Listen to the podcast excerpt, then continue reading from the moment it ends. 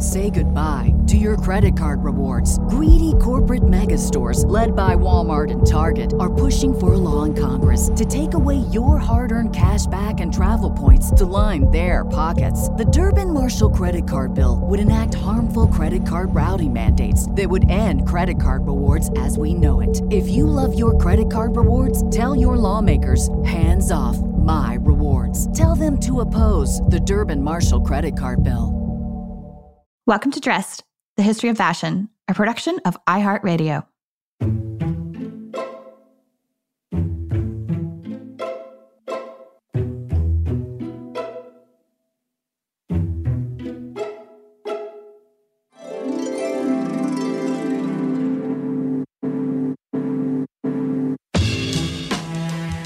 With over 7 billion people in the world, we all have one thing in common.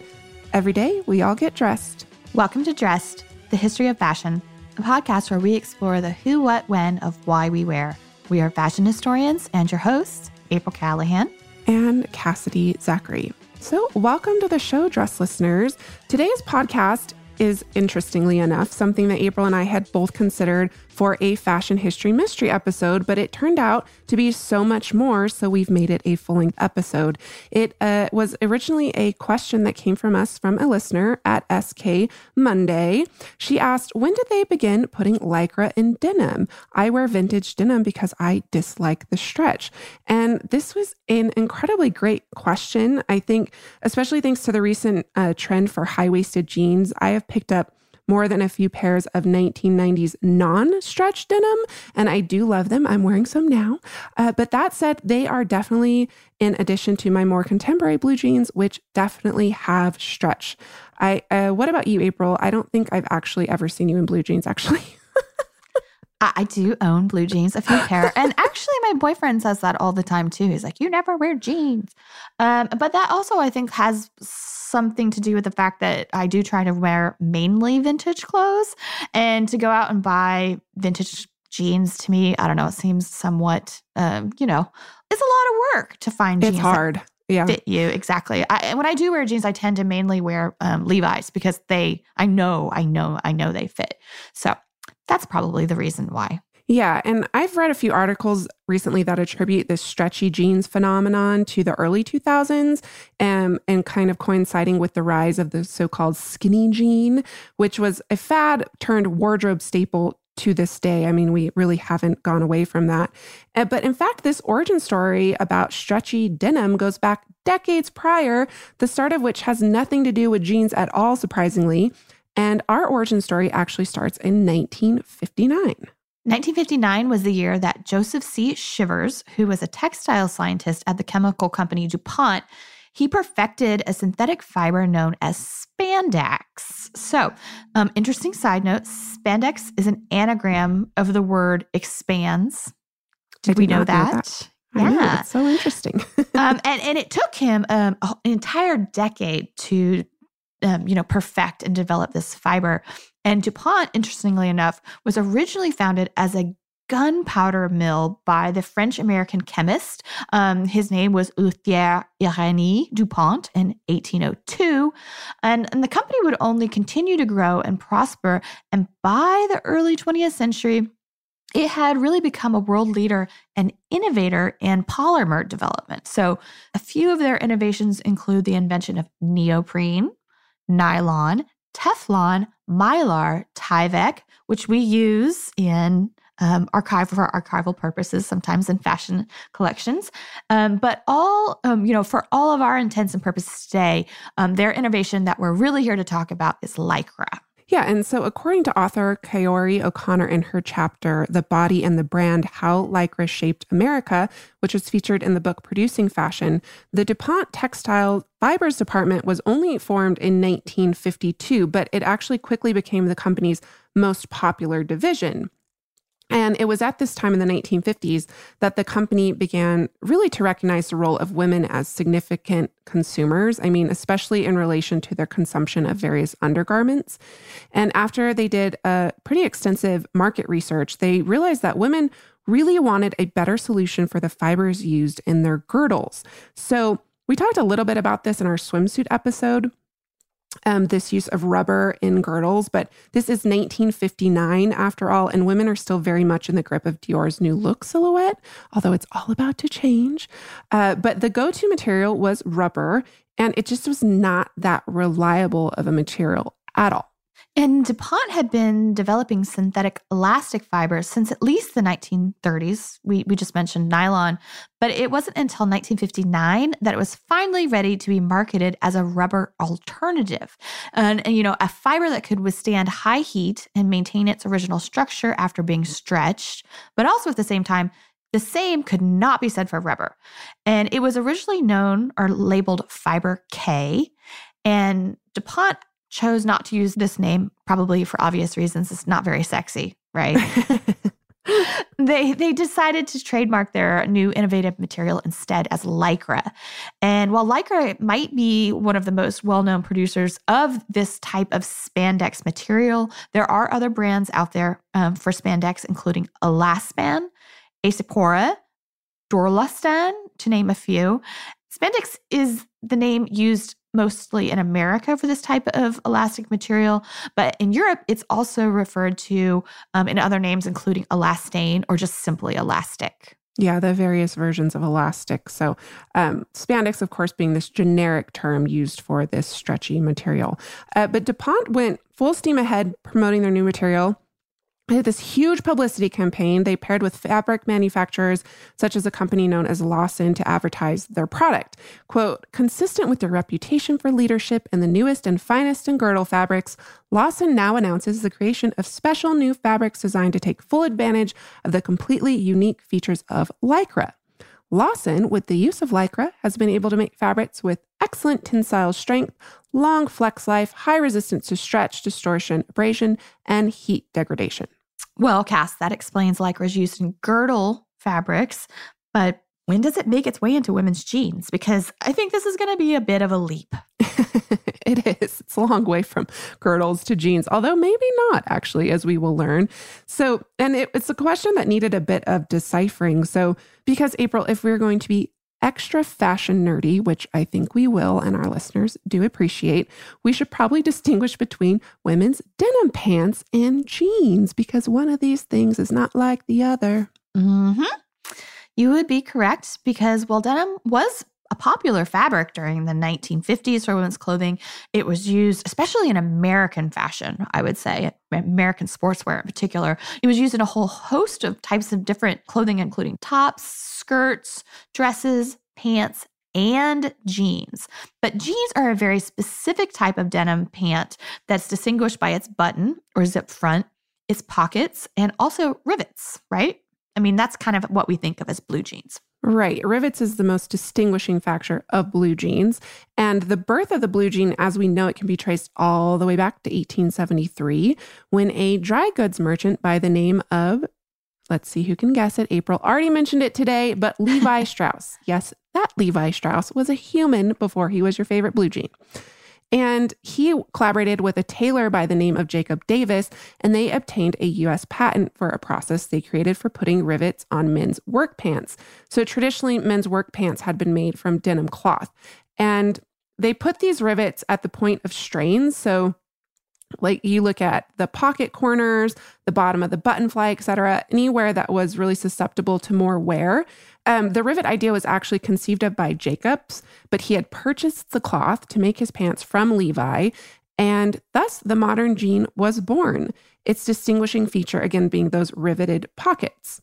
And I think our executive producer, Holly Fry, did an episode about this on Stuff You Missed in History class. Am I correct? That is correct. You can hear all about Levi Strauss and the origin of his company and one of the most famous jean brands of all time on Stuff You Missed in History class.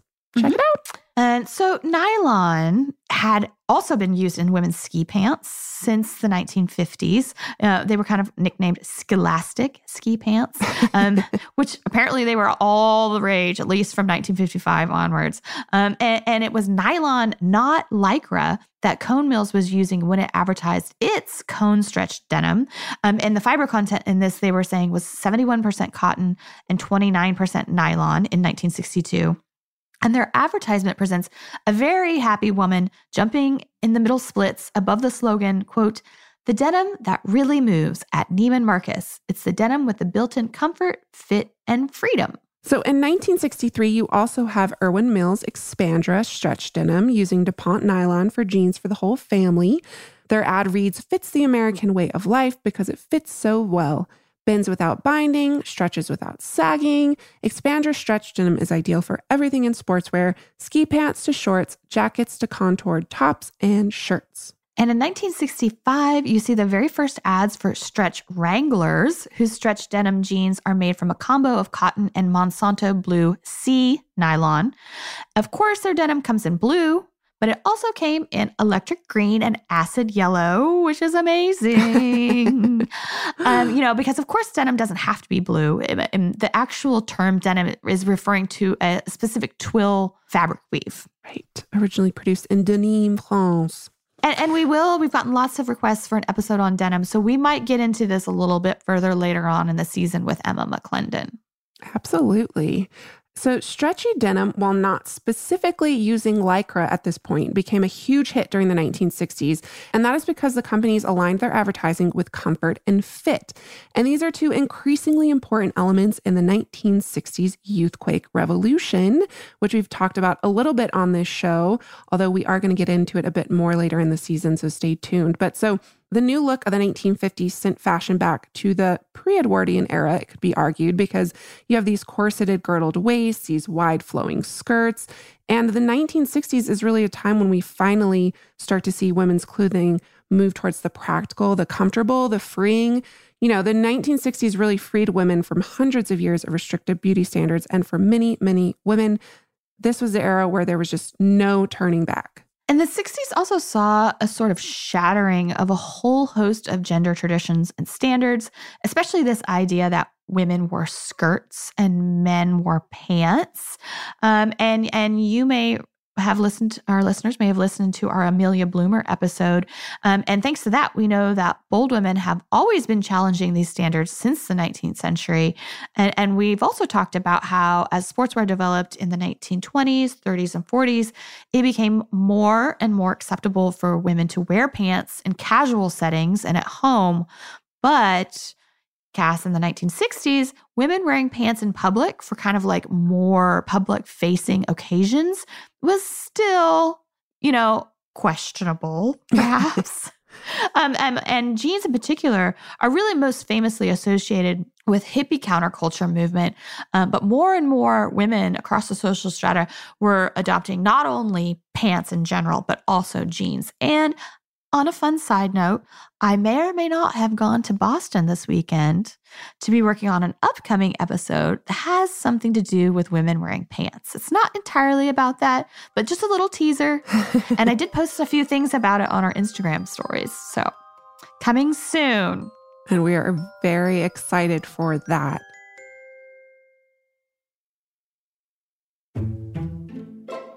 So, SK Monday, to answer your question specifically, it would appear that DuPont did not start putting actual lycra into denim specifically until 1972. Although, again, that was just the first ad I found for it. There certainly could have been other renditions, uh, but nothing appearing in fashion magazine ProQuest searches. So, in 1979, a company by the name of Janage was selling lycra denim pants.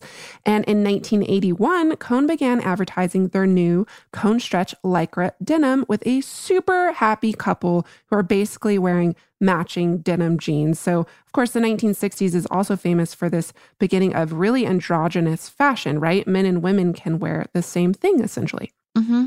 And I mean, at this point, jeans had become big big business by the 1980s. And 1981 is the same year of Calvin Klein Jeans' now rather iconic and controversial ad campaign, yeah. which featured a 13 year old Brooke Shields. Asking, oh, I couldn't remember her age. She was 13. Yes, she was 13. Oh, and no. it wasn't like she was a 17 year old model. Oh, she was 13. No. Oh, no. Yeah. Yeah. she does not look 13. No. oh my goodness. Okay. Well, that will make what April's about to say even more more scandalous. Yeah, so it's, it's, it was a television commercial, and, and I think there was also a print campaign mm-hmm. um, related to it. And I rem- I remember seeing it on TV. Oh, um, absolutely. And, and, she says, "quote you want to know what comes between me and my Calvins? Nothing. Oh no. So, yikes. Um, so basically, also, Calvin was interviewed in Women's Wear Daily in 1979. And he said that at this time, when he was already at the helm of this hugely successful, multi million dollar business, saying jeans are a way of life. And he went on to say, once a woman puts on stretch jeans, I think it's an instant sale. And I haven't felt that strongly about anything in a long time. And apparently, Cass, they were using jeans uh, they were that their, their jeans were cotton but they were using 1% of lycra in them. So i think that's kind of a far cry from jeggings that we're talking about that you see people wearing today. So they just had a little bit of give. It wasn't it wasn't a ton. No and like april said coming full circle to the present day in the last 10 years when jeggings have the controversial garment jeggings. Is it a legging? Is it a Jean, what is it? Um, I don't quite know yet, but it has a lot of stretch. I'm going to go with a hard no. I'm going to pass. Yes, so the jeggings are, of course, quite controversial. And, you know, stretch jeans, as we've mentioned, are now everywhere. Although I will say that uh, there are companies such as Levi that are producing their older style of jeans with button flies and no stretch. Yeah, because people were really asking for it. They were like, no, wait, like go back go back. We want we want these kind of like purist styles. Yeah, because a lot of the thing with stretchy jeans too is, you know, I do have jeans that have stretch in them, but after a while they just really wear out, wear out, wear out. Whereas these jeans without stretch, like I said, I'm wearing some right now, they really maintained their shape. Uh, but something that's really interesting, I came across this article a couple of days ago called The Sneaky Way Clothing Brands Hooked Men on Stretch Jeans. So mm-hmm. the subtitle is Jeggings Rebranded. It's not quite that extreme, extreme, But Amanda Mull writes in her article that clothing brands have been smuggling spandex into the legs of unsuspecting men. The shock, the horror that men is, are wearing stretch jeans. And she basically talks about how stretch jeans for years and years and years have really been within the domain of women. So, like high heels and like skirts that men are adopting, stretch jeans is something that was really feminized and put within this, you know, gender box that we so love on this show. Um, and now that it's coming out of that box, it's a little controversial. And once again, might have something to do with why I went to Boston this weekend. so apparently, you know, Gap Flex rapid movement denim, Wrangler's advanced comfort, there's this theory seems to be that if you don't advertise it as stretchy material, men will buy it. And they actually interviewed uh, April, one of our favorite fashion historians, Nancy Deihl, for this episode. Yay, Nancy! She taught both of us, of course, at FIT. April recently contributed to a book with her on American fashion, and she's a professor of fashion history at NYU. And she was talking about how just that stretch jeans quote stretch jeans go against ideas of male authenticity the marlboro man image that jeans are supposed to have. So you know in opposition to women's elastic jeans there is the other extreme which is men's selvage denim. So that has no stretch this really stiff strap fabric and actually that's all my husband wears but this idea that it's like this hyper masculine thing to wear non-stretch jeans is a really really interesting concept to consider. Yeah, and really what's kind of coming out of this is the fact that, you know, perhaps the fiber itself has been gendered in some mm-hmm. sort of strange way. And and maybe that has to do with its early origins as as being used in women's foundation garments. I mean, we haven't delved into this at all, but it would be very very interesting to like think about and work on the gendering of elastic or spandex textiles. Absolutely. And I think it has to do too with the idea that elastic helps clothing form fit to the body. So, you know, historically, at least in the last 50 years or so, or maybe since, I don't know, the 70s, men wore pretty tight clothing. But starting the 80s, men's clothing was not form fitting. It wasn't something that really like hugged the body at all. So I think now that those standards are starting to change, of course, we can institute elastic. But uh, into men's clothing. But yeah, that's a really interesting thing to consider. And yet another episode for us to do on dressed in this list. Yeah. Well, I think I mean, you were talking about like menswear being more form fitting, like in the 60s and 70s. And and I think that a lot of that had to do with, you know, they were mainly synthetic materials because they were so trendy at the time but but now we know that a lot of these synthetics are problematic um, in a various assortment of ways and and we talked about this a little bit on our fashion and sustainability episode with Tara St. James but some of these problems they're not visible to the naked eye. We don't see them right away. Um, and one of the problems with um, some of these things is that a lot of these synthetic fibers, um, like spandex, um, they're they're not biodegradable.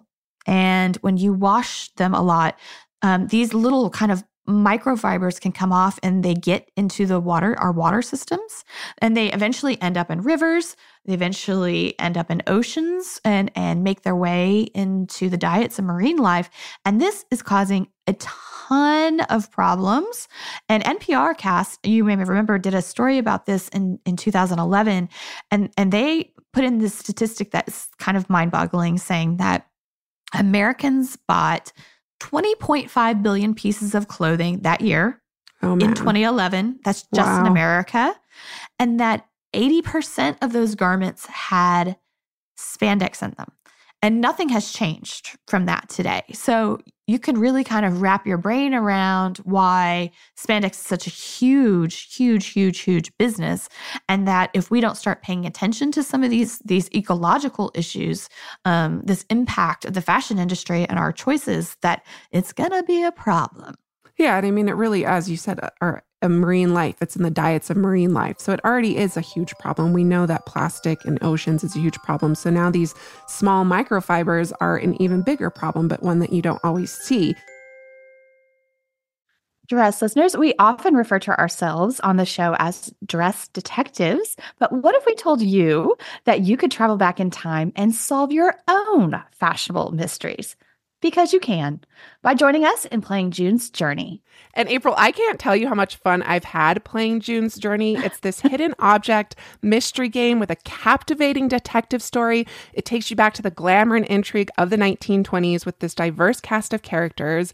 And basically, each new scene takes you further into the story of a thrilling murder mystery that sets the main protagonist, June Parker, on a quest to solve the murder of her sister and uncover her family's many secrets. You will sleuth with June in the antique parlors of New York, the chic sidewalks of Paris, and you can even build your own luxury island estate where you get to decorate and plant decadent gardens. And there's also a chat and challenge feature where you can play alongside friends.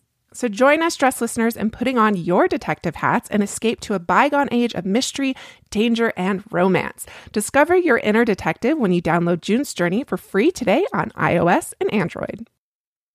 Cass, as you know, we are going to be expanding our fashion history travel offerings this year. Mm-hmm. So you better bet that I'm going to be brushing up on my language skills with Rosetta Stone. With more than 25 languages offered, including Spanish, French, Italian, German, Korean, Chinese, Japanese, Dutch, Arabic, Polish, and so many more, that world out there is practically at the tip of your tongue. And that's right, dress listeners. For more than 30 years, Rosetta Stone has been the expert in language learning. There are no English translations, so you really learn to speak, listen, and think in that language, which is incredible. You learn by immersion, and their programs are available to use on your desktop or as an app. And let's not forget that there is an amazing built in true accent feature that gives you feedback on your pronunciation so you learn the proper accent from the very start. For a limited time, dress listeners, you can get Rosetta Stone's lifetime membership for 50% off by visiting rosettastone.com forward slash today. That's 50% off unlimited access to 25 language courses for the rest of your life. Redeem your 50% off at rosettastone.com forward slash today. So, as attested to in a recent article on Vox.com by Brian Resnick, he cites a paper in Environmental Science and Technology that estimates that a quote, population of 100,000 people would produce approximately 1.02 kilograms of fibers each day. So that's 793 pounds per year per individual. Wow. So teeny tiny plastic shards that we're producing without really even knowing it. I mean, I know before we did the episode with Tara St. James, I had never considered this. It had never even crossed my mind that just by doing laundry, I was putting these microfibers in and polluting the environment. So, a, a, recent study found that 73% of fish caught at mid depths in the Northwest Atlantic, for instance, had microplastic in their stomachs. So, I mean, what is the solution? There, there's really not one easy answer. No, there's not. Um, one thing that I do practice um, at home, though, and I started doing this before I even knew about the environmental impact of some of this stuff, um, was that I do not put my workout wear that contains spandex or any underwear that contains spandex um, into the dryer so, because that you can like after a while you can start to see it coming out. So you can actually see it. And and so if what's happening if you if you can't even see what's coming out into the wash. So it, it, it happens, right? But but of course I think I would say that it's it's easy to say to buy only natural fibers, but again, it's not that simple um, because especially if 80% of clothing in the world is being produced using synthetics, that only limits the world or the responsible world 20%. You know, I, I don't know, you know, and, and, you know, the article also points out, Cass, that often synthetic clothing is affordable clothing. Um, and it, and it shouldn't be, quote, a luxury to be environmentally conscious.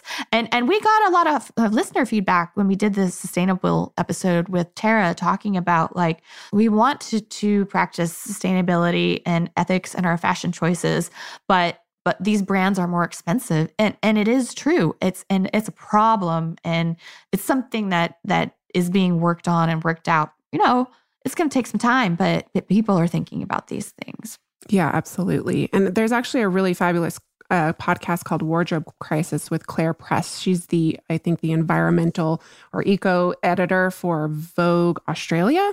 But she has and I met her. I met her. Oh, you did?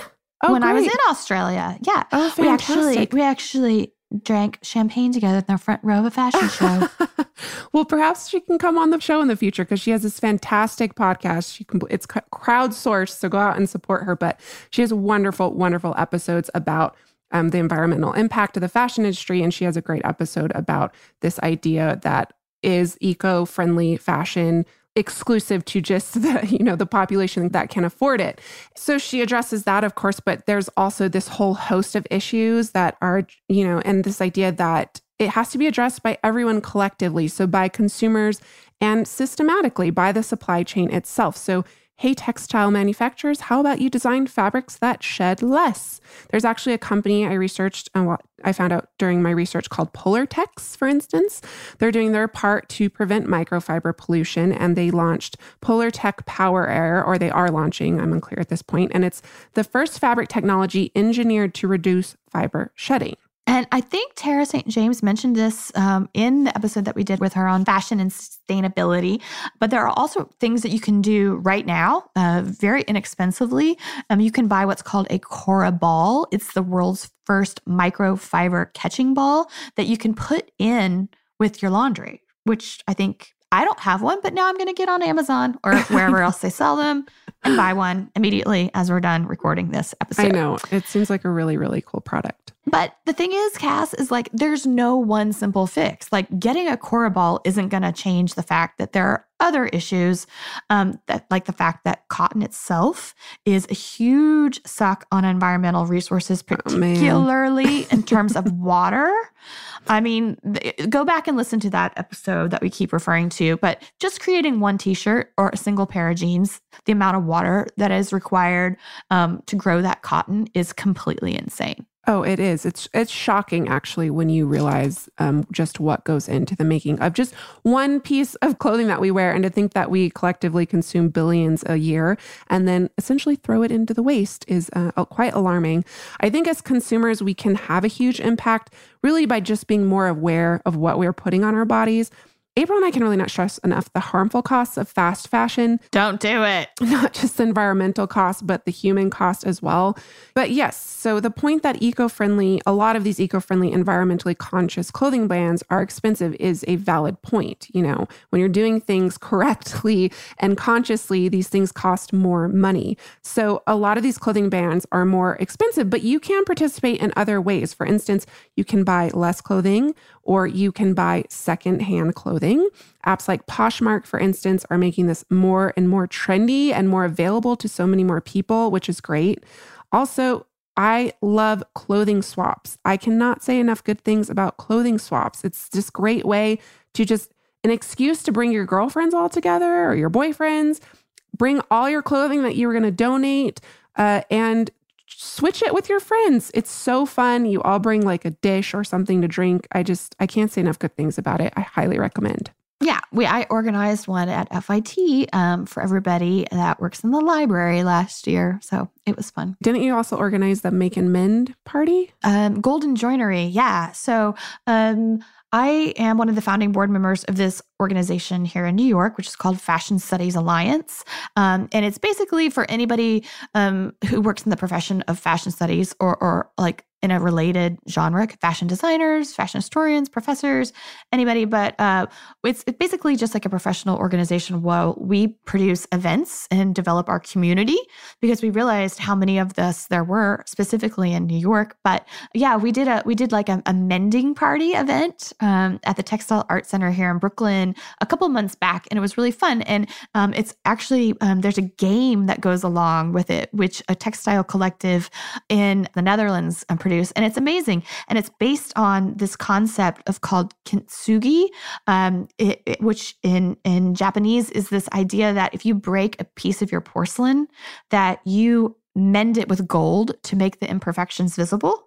So we did this whole party and they developed this game around this idea where you mend your your damaged garments using only gold either fabrics or threads. So the mends are visible and it was really really fun. We had a, we had a great time. Oh that's a beautiful idea. I think you posted some pictures of it too. It's really cool. Yeah um, so, so many great ways for you to be eco-friendly, affordably eco-friendly, and you know, so many great uh, organizations out there promoting this as well. We mentioned Clare's podcast, Wardrobe Crisis. There's other podcasts out there. Um, I think there's one called Conscious Chatter. But also, we would be really remiss to not mention that last week was Fashion Revolution Week. So, Fashion Revolution has now become an organization, but it was first a movement that launched a year after the Rana Plaza building collapse in Bangladesh. I think we also talked about that on Tara's episode, but it was this horrific event that killed 1,130 textile workers. I think it injured something like 2,000. And it really just highlighted just the horrific working conditions that these women um, were working in to, you know, bring us our fast fashion garments. And as Fashion Revolution notes on their website, it's really a global movement. It runs all year long, but each year they have this one week where they highlight their hashtag Who Made My Clothes campaign. And uh, the week falls on the anniversary of the fact Drace collapse, which was on April 24th in 2013. And the group's mission reads, quote, "We want to unite people and organizations to work together towards radically changing the way our clothes are sourced, produced, and consumed so that our clothing is made safe, clean, and in a fair way." So great organization, great mission, and be sure and check them out on at fash underscore rev on Instagram or head on over to fashionrevolution.org to learn all about how you can join the movement. And May all of you, our listeners, consider the way that the fabric informs the fit of your jeans next time you get dressed. And remember to tune in this Thursday for the latest edition of Fashion History Mystery, where we address questions from you, our listeners. And apparently, it can sometimes turn into a full length episode. We like love this. hearing, yeah. So we love hearing from you. So if you'd like to email us, please do so at dressed at iheartmedia.com. You can also message us on Instagram if you would like to pose a question for a Thursday Fashion History Mystery episode. Our handle is at dressed underscore podcast. This is also our Twitter handle. You can follow us on Facebook at Dressed Podcast without the underscore.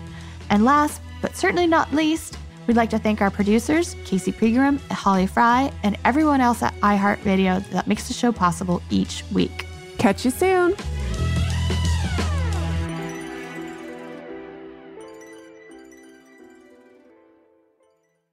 Dressed, the history of fashion is a production of iHeartRadio.